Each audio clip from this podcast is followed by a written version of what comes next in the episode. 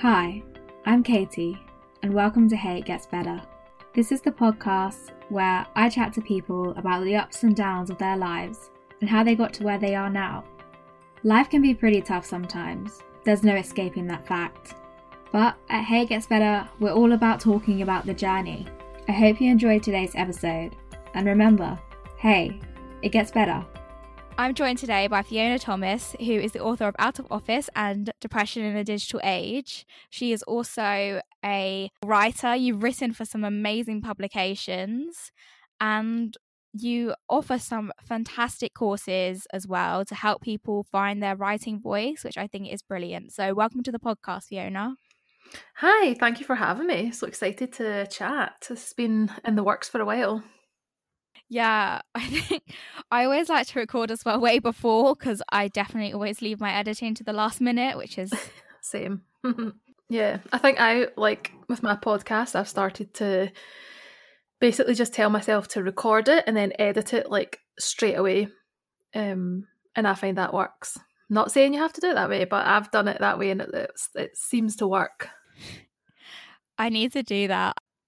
So, what I ask everyone when they come on this podcast is, you know, what was the biggest challenge to get to where you are now? And uh, you seem to you wrote a whole book about it. Um, so I feel like there's a lot to talk about. So I just like if you could just introduce kind of your story to everyone. I think that would be really helpful.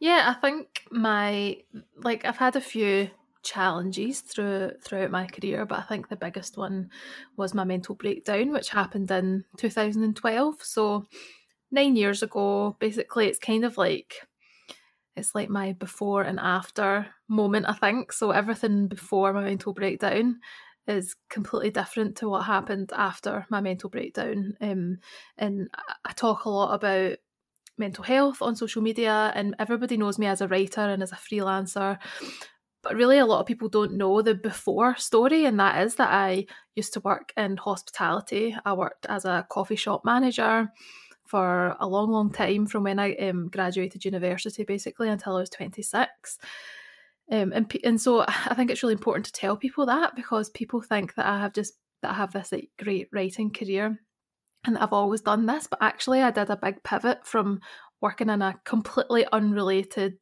industry and in that industry, I thought, I really thought I'd be in it forever because I just couldn't see a way out. So for me to go from that to writing, like I, I still have to pinch myself. Like I can't believe that I've gone from that job to not that there's anything wrong with that, but just a job that didn't satisfy me creatively to then having a creative job that I'm actually successful at is like a big like a big transformation for me that I never really thought I would get to experience and yeah, the pivotal moment for me was a mental breakdown, which it's easy to look back and say, like, oh, it led to these wonderful things, but obviously at the time it was horrendous. So I basically was diagnosed with depression and anxiety, um, had to quit my job. I was off off work for a year and then went back into hospitality as a waitress. So I went from like a really like really like well respected management job with a good salary, um, good benefits and stuff like that to then just back to kind of the bottom of the ladder again. And it was from there that I started to write and started to, I started a blog and started to kind of just let creativity back into my life again. And it took me, yeah, like about four, four or five years to build back up to then being able to have a career in writing. So without that mental breakdown, I don't think I would have stopped to actually reevaluate what makes me happy and what I want to do for a job. So I'm kind of weirdly thankful for it. yeah, it's one of those things where, you know, you could be working a job you don't like, but you could continue to do that for like another 20 years. Sometimes, you know, it does have to get re- really tough before it gets better. Um, a lot of the people I've spoken to on this podcast, like when it was really bad, that was when they were able to get the help they needed to get it to get to, you know, to get it better. Exactly. really. Yeah. And I think you really show as well, um, from reading your book, I I get the sense that, you know, life is not a straight path because before I knew your story, I thought, oh, she's definitely, you know, she went to uni, did English. I bet she just like graduated and found like a writing job, but it's not like that at all. You studied music. You you and I I was still even surprised when I found out you were based in Birmingham because I thought, oh, I thought she was from Scotland, but Yeah. it just shows that you don't know what someone's story is until you ask because there's a lot of changes and things you don't plan on happening that happen. Yeah, you really you don't. Yeah, and and I remember back in like 2016 when I first moved to Birmingham. Um, my husband got a job down here, um, and we had lived in Scotland until then, so we moved down to Birmingham. And I remember it just felt like a fresh start, and podcasts were just starting to take off at that time. So I was listening to like the few podcasts that existed back then, and one of the early ones was Emma Gannon's career podcast, Control Alt Delete. And I remember listening to all these people telling their like story of their kind of squiggly career paths of how they've like fell into this career and they just kept at it and they became successful. And I think that was the first time that I thought maybe like I could, maybe I could actually take action and change change careers. But it just it did feel so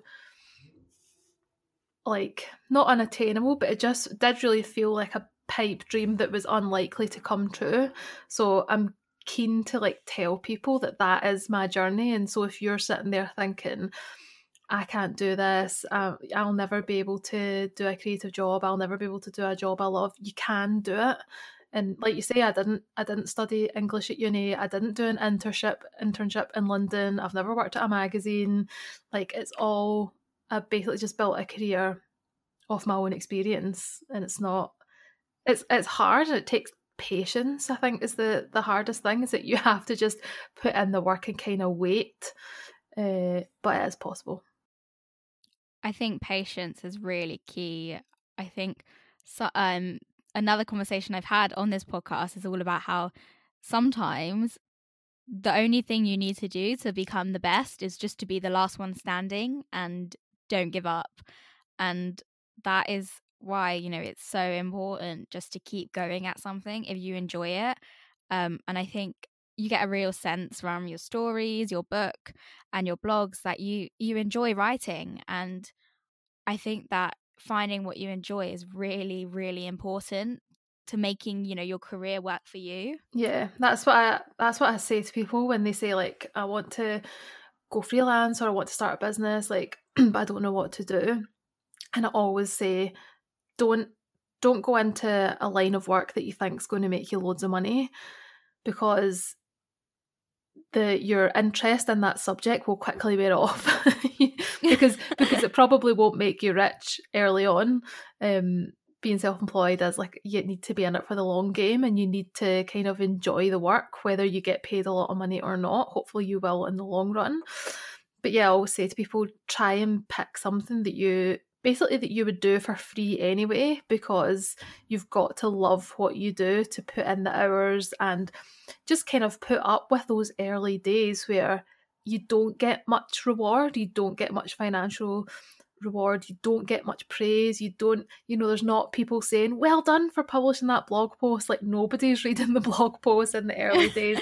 So you've got to enjoy the process and enjoy doing the thing anyway whilst you like you say whilst you just wait and be the last man standing. And i uh, like really that's something that i preach a lot especially when i teach people about pitching to like publications is that you can't be put off by a rejection or you can't be put off by somebody not replying to your email.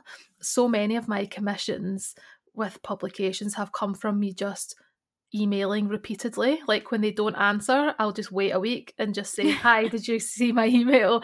Like it's persistence and the in the nicest way. You know, I wouldn't email somebody like 10, 20 times. I'll do it maybe like three times and then say, "Okay, I'll move on to another publication."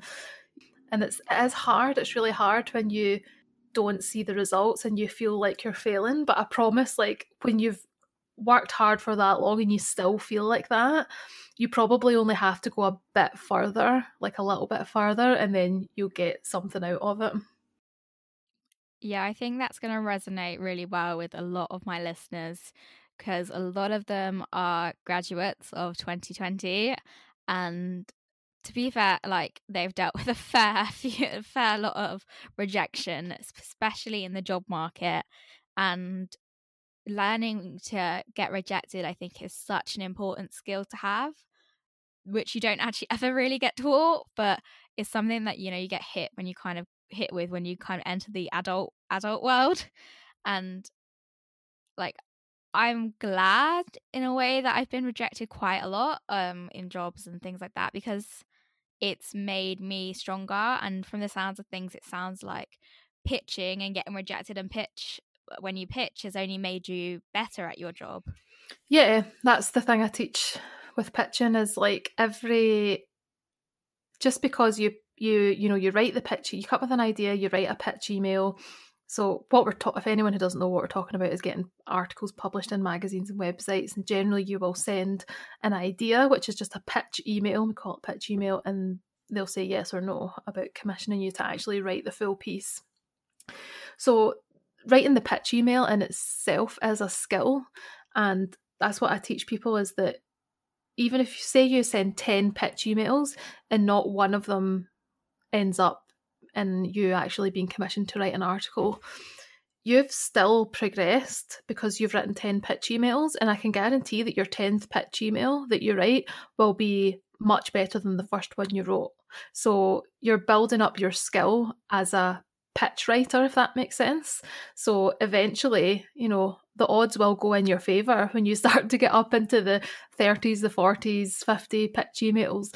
One of them will get accepted because every time you write one, you are honing your craft and you're getting better at it. So I do think the more times that you fail, like there's even if you can't see it there and then, you are learning something from it and you're going to learn to get better at whatever the thing is that you're doing. So I think, yeah, rejection, if you can kind of reframe rejection or failure or mistakes just as proof that you're making progress, and the more that you make, you're that's still progress whether you're failing or whether you're succeeding you're still moving forward. So you're not just sitting still yes and i think as well it's nice to have immediate success that in you know to make something and know you're going to get instant praise or gratification but it's actually really hard to do that and I I think to this pod I think about this podcast because it, it's really applicable to any skill. Like the first episode, like we've come so far since that episode because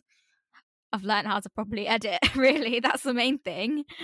But um, you just have to stick to stuff, and I think in like a world where we get you know dopamine hits from likes on Instagram and reshares of posts and we have that we can get that feeling that buzz instantly we need to learn to actually wait and work on stuff and hone skills over time because there is a reward and it will come to you.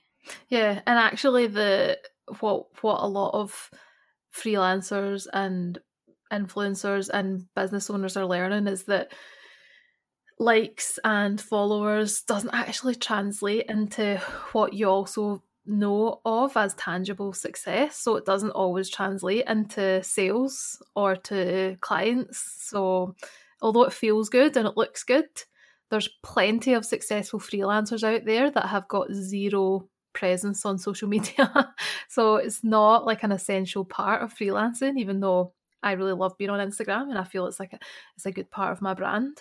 Um, but it's not it's not essential, and it's definitely something that I um get caught up in. Like I had a a call with um my friend Lorna, so she specializes in email marketing, and I was like, we need to. I was like, I need your advice. Um, I need to get back into the email game because I'm really rubbish at keeping up to date with my email list. And she kind of challenged me on like, why is that? Why like because you've got this list, like you you're a writer, email emailing should be like your thing. And I was like, if I'm honest, it's just because I don't get the instant gratification. Like I'll send it and I'll make you know, I could send my my email list has got about a thousand people on it and I'll maybe get one reply, which is really nice to get a reply, but you don't really get the gratification of a like or a comment or a back and forth conversation in your DMs. Um, and nobody else sees it. For the Instagram, everybody sees your comments, everyone sees your likes. Uh, but with email, it's like a private form of success, I think, and a private emotional connection. And it takes you're right, it takes a long, a longer time to like nurture it and for it to be of value. So the, all that just to say, I don't have it all figured out either. Like I am still learning to get over myself and stop stop kind of moving towards all that the shiny stuff. I think that captures really as well this fact that there's no right way to do something. It's all about what works for you and embracing that idea really helps you kind of navigate the online world where there is so much advice on how to do different mm. things. Yeah. Even that can be overwhelming.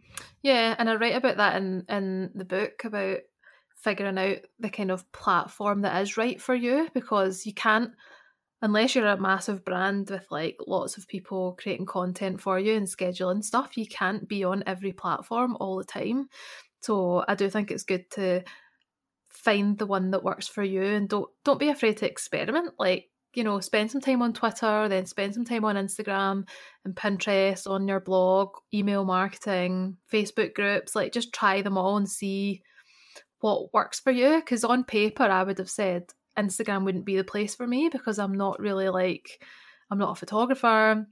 I'm a writer so i'd want to write longer form content. Uh, so on paper you'd think that i would be blog and, and email marketing but really it's it's it does sway more towards instagram um, so you don't really know until you try and then you see the results so don't be afraid to give it a go and then you know if you have to then just completely abandon one of your social media accounts, I think that's fine. That's just what we're talking about, like accepting that, yeah, I tried that and it didn't work out, so I'm just going to try something else. Yeah, for a very brief, like, month, hey, it gets better, had Twitter, which, and then I just couldn't keep up. I was like, this is too much. I just deleted the account and no one's died. It's not the end of the world. And I think kind of one thing that's really helped, especially is know when you take on lots of jobs and things is to know that nothing's gonna no one's gonna die nothing's gonna end if you don't do this if you change your mind about something or something like that another topic i really want to talk to you about as well is identity and how your identity changes as you grow up as well i think especially right now when a lot of us are finding especially like recent graduates are finding themselves unemployed um and not and not even like studying anymore like who are you? What do you identify as? Yeah it's um it's hard. That's definitely something that i grappled with when i graduated uni because as you said i um, studied music at uni so i was like i'm so creative i'm a creative person um, i'm a performer and i'm and i think i thought it was quite cool as well um, and then when i graduated from uni, I knew that I didn't want to have a job in music, and that was fine. But I very swiftly then panicked and wanted a career. I was like, I need a career straight away. So I was already working in a coffee shop and they offered me a management position. So I was like, great, like that's the box ticks. Now I'm like, I've got a proper job, I've got a job title, like I'm not a complete failure. Um, and I think I didn't realise at the time, but I really I really struggled switching from that like creative identity into then like not corporate because it was working in a coffee shop, but to that full time employee. Like you have to be kind of responsible because you're in charge. Like I really struggled with that switch and my, like after a kind of a year or so of being a manager, my way of coping what, with it was basically to try and sever all emotional connection with my staff.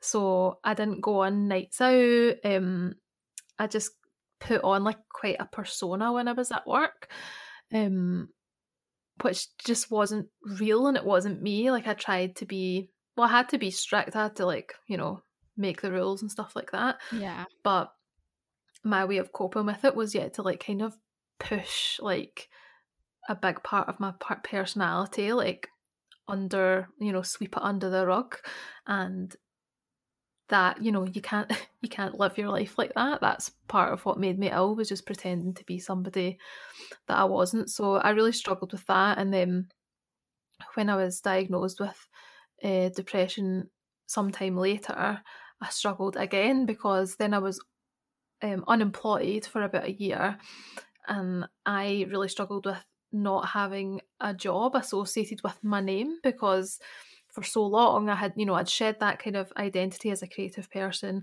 and then I became a career person. I was like I'm a career woman. I've got a good job. I've you know I've got a management role. This is my persona is that I'm a successful career woman. And then when that job got taken away I just felt like well what who am I without this job? And that that's kind of where my social anxiety stemmed from because I was really scared of basically having a conversation with anyone because I felt like I literally had nothing to say when people said like who are you? What do you do? And I was like, well, I don't work. I just I just basically stay at home and try to cope with depression. and at that point I wasn't an advocate. I didn't talk openly about mental health. So the anxiety was so much that I was like, I'll just stay home and not talk to anyone because I don't have anything of value to say to anyone because I don't have a job. So the blog was the thing that really helped me come through that because then I managed to create a space online that was more of an expression of who I am. So it started with kind of fitness and, and health and stuff like that. And then it quickly changed into mental health blogs and talking about my journey with mental illness. And then mental illness became my identity, I suppose. So I've had to kind of also try and not let that take over and remind myself that I am more than my mental illness, but also I'm really kind of proud of the fact that I wear that badge, you know, confidently because I think it's helped a lot of people as well uh, see that you can be open about your mental health and and not be ashamed of it.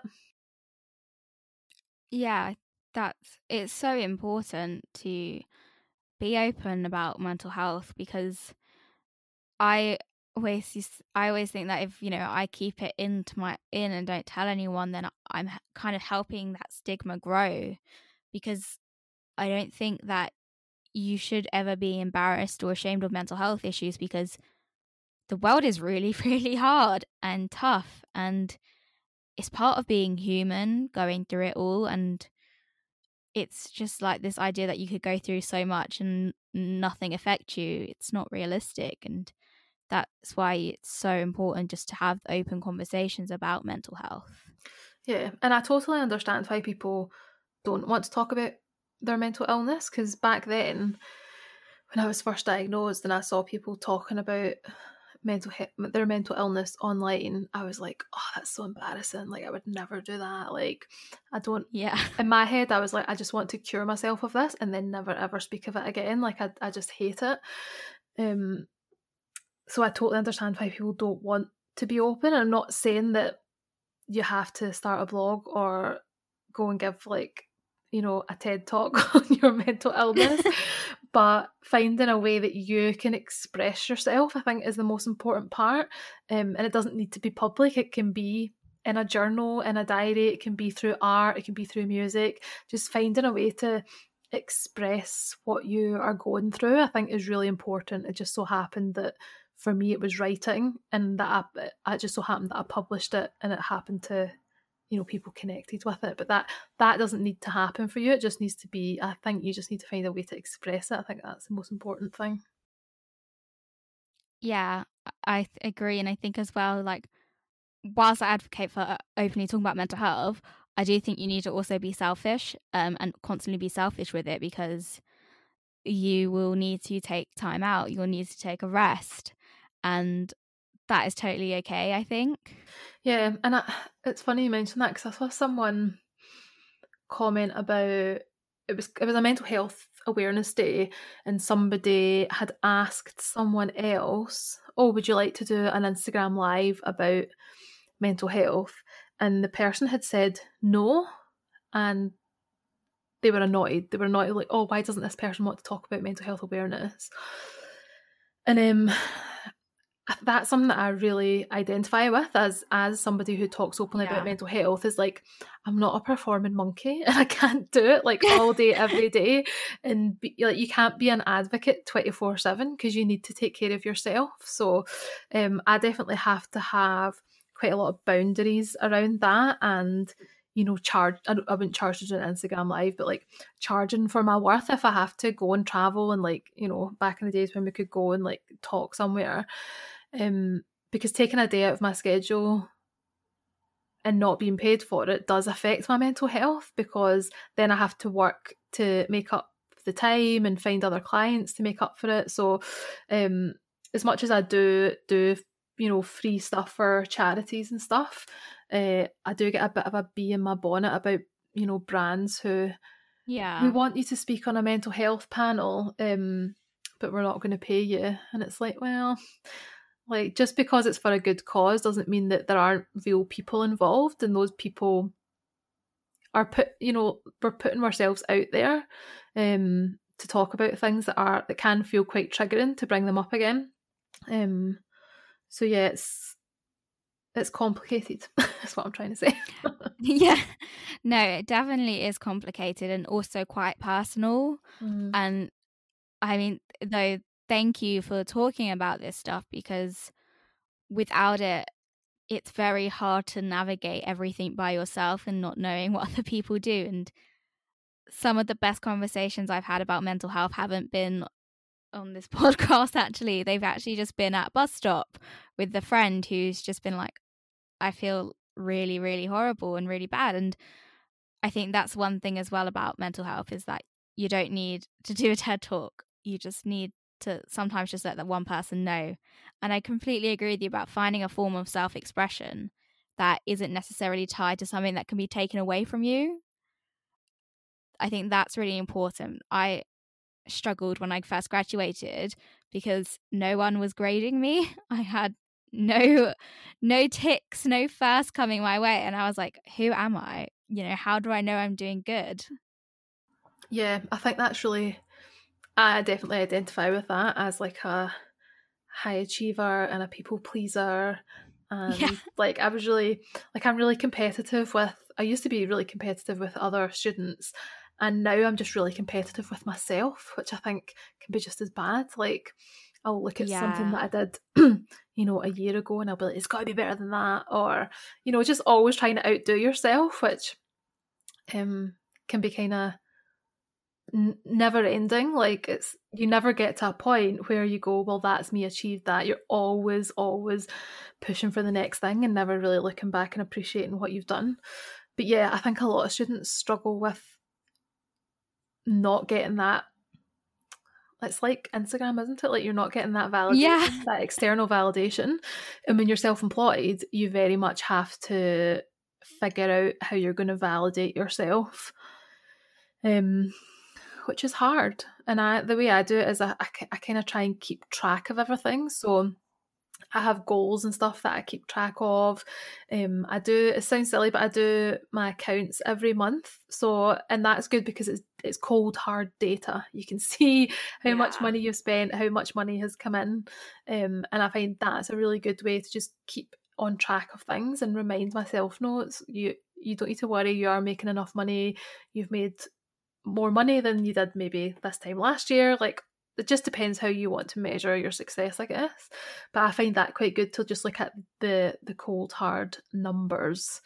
Um and also like for me validation is or i guess success is actually just being in a, a headspace that i never thought i would be. So having the like like last year i'm finally paid to get therapy. So having the the confidence to go and do that and having the space on my calendar is a huge thing as well Yeah. like actually dedicating the time to my personal growth as opposed to every single day is taken up with work um so yeah it's like a it's a ongoing kind of not issue but like it's a process when you're when you're self-employed is being your own boss and finding finding how you will how you'll kind of praise yourself and validate yourself when you don't have external forces doing that for you Yeah, I think I think that what you said there about it being a process is really important because it's quite easy to think, especially from like um someone who's just like read your books, think, oh, she's made it, you know, she's it's all done and dusted for her. She's written a book about she's written a book about her mental illness. She must be like, you know, completely fine now, and it's not true. And I think you have to embrace the idea that everything in life is a process and it can go back, it can go forward, but it's very, very unlikely it's all going to be like a straight line. Mm. Yeah, definitely. I agree. So, another thing I really wanted to talk to you about um, today is just what exactly, like, you, uh, what exactly would you tell yourself if you know would you change anything if you could go back in time Hmm. because it's quite regrets and things like that is something I think you know people might feel. Yeah, I think. I mean, I could I could sit here and pick apart pick apart all the mistakes I've made in my life, but I think I just my mind just doesn't work that way. Like I'm just Yeah, a big fan of mistakes and things things working out um and I, I i'm not necessarily like oh everything happens for a reason but i do think like life is just a series of like cause and effect and all the things that have happened like if we did back to the future and we went back and we changed one thing like everything would, everything would be different. So yeah, it's yeah like i think it's it's kind of hard to look back because because one of the things is that yeah I studied music at uni but I was um I was also going to study English so it was like between the two but the I was really really into rock music at the time and I was like I want to be a rock star so my heart just said no go and study music and now looking back I'm like well if I had studied English maybe I would have written five books by now. Maybe I would be in a completely different job, but in but still working in writing. Maybe do you know what I mean? Maybe my career would have started Yeah. like ten years earlier instead of getting you know coming into this in my thirties.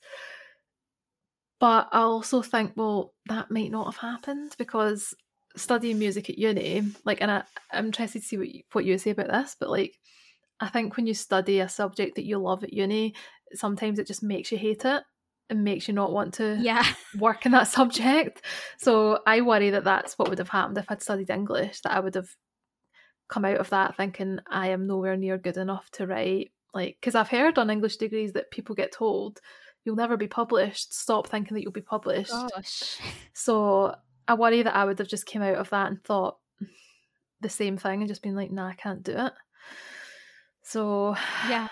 My friend um did an English degree, and I remember her saying, "Oh my gosh, this was nothing like I thought it would be," and they were doing some like Anglo-Saxon word thing, and I was like, "Gosh, I'm quite glad I didn't take English." hmm. what did you study But- at uni? Yeah, I studied history and I did it because I loved it. And that was when I came to pick my options. I wasn't really thinking about careers. Um, for me, uni was a place where I just wanted to, I don't know, I just felt like I would learn a lot about myself. Um, so I went there and got diagnosed with anxiety and depression. So I did learn a lot about myself. But I think that's one of the kind of misconceptions about uni is that you go there just for the degree, which isn't actually true. There's a lot of kind of growth in that like Yeah. period of your life. Yeah, exactly. And my parents were very much like, just do whatever subject that you want to do, just do whatever you're interested in. And I'm so I'm so glad that they said that because I know a lot of people who are under pressure to do a job that's got, you know, a specific vocation at the end of it or it's going to lead to something very specific. Um Yeah. Whereas my mum and dad were like, just do like we're just chuffed that you're going to uni, so just do something that you think you'll enjoy, and that's good because I did have a really good time. I had a great three years studying music. I had a great laugh, and maybe maybe that was because I knew that I wasn't going to do a job at the end of it, so I actually just you know got my grades and and made friends and had a good time, and that's like I have so many fond memories of that. So it's not like like we were saying, it's not maybe the end goal wasn't what I thought it would be, but the process was like character building. So it was still worth it. Yeah, I think character building is something that if you do something that builds your character, it's automatically worth it. And it might, like you said, might not be the initial kind of goal of what you were doing. But if you've come out of it and you've if you come out of an experience and you've learned something, then in that way it was valuable. Yeah. Whether it is, you know, a job, a education, a relationship, it's it's some I think you can always find the value in something if you've learned something from it. Mm. Definitely. And then I one thing as well is reading your book and it really stuck out to me was your boyfriend at the time, who's now your husband. The way you talk about he was sounds like um Joe was amazing when you were experiencing depression and I think um that finding someone who treats you in that way is a really good sign of a relation like a good relationship.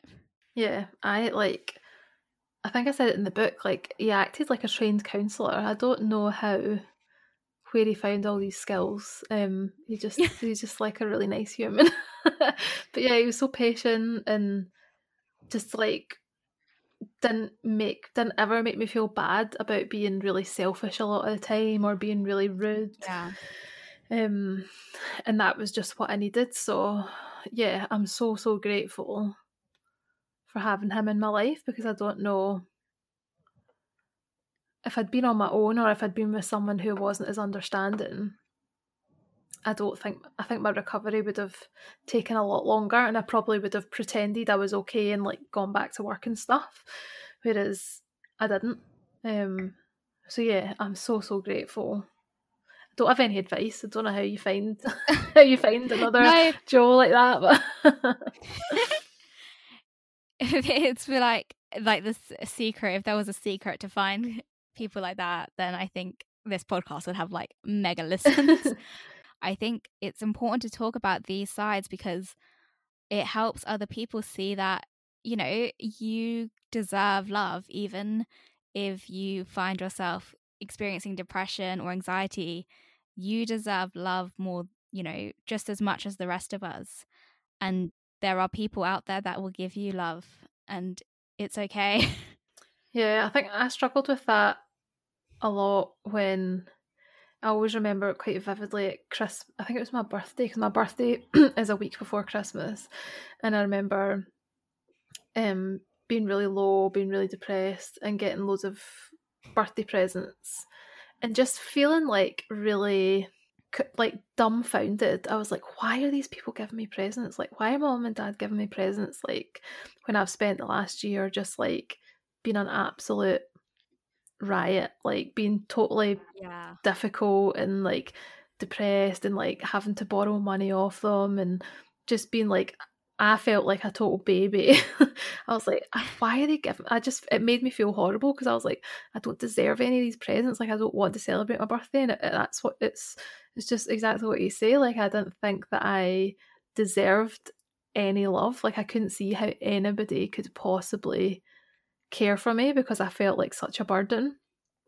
Um, and I suppose the point there is that even though I didn't maybe act like I appreciated all those things, it's sunk in over time. Like, so if you're dealing with someone who is depressed, and like I get a lot of people asking me like, how do I like cope with my partner? Like, what do I do? And you kind of just have to keep repeating like i love you you deserve to be loved and doing these things for them like buying them presents you know give buying getting them a birthday cake like you know getting them to dress up nice or go out and eat something nutritious like you kind of just have to persist with these things uh, and even though it seems like they're not taking it in like i do think it all has a cumulative effect and eventually they learn to accept that they do deserve love but it's really really hard when when they kind of reject it Yeah, I think that it is difficult. And I wish on this podcast we could just say the answer to everything like, oh, just do this and it's all fixed. But it isn't. And a lot of it comes from therapy, medication, reflection, self growth. Like, there's a lot that goes into it. Um, but eventually, when you do all that stuff, it does get it does get better. Yeah, and like you say, there's not like there's not ever one thing. There's not like one big solution to mental illness. Like sometimes when I look back, I'm like, oh, it was the writing that did it. And then sometimes I look back, oh, no, it was the exercise, or no, it was Yeah. not having to work, or no, it was uh, uh, having a caring partner, or no, it was like the medication. like it's just, it's, you know, every day is different. So sometimes it is, it was the exercise, sometimes it was the medication. Like all these things add up um over time, and and they change. They change week on week as well. Like yeah. right now, like I'm not really exercising much, but I need a lot of sleep. So it's like you kind of got to forgive yourself for your needs changing over time as well, especially right now when the things that we've got at our disposal are very limited. Yeah, that's so important, I think. And just the fact that, you know, your needs do change and you have to accept that. I felt bad for having a lie in this weekend, but obviously I needed it if I didn't wake up to my alarm. And I think that's just part of it is accepting what you need will change. You can't be constant for like, I don't know, we live like 100 years now. You're not going to be a constant morning person for a hundred years or exercise constantly in that same routine and i think that's really important to remember Yeah, and it's that thing of what we were saying about like comparing yourself to your past self. Like I just don't think yeah that's necessarily I've always healthy. Like when I was when I was at my worst mental health, I was at my peak physical fitness.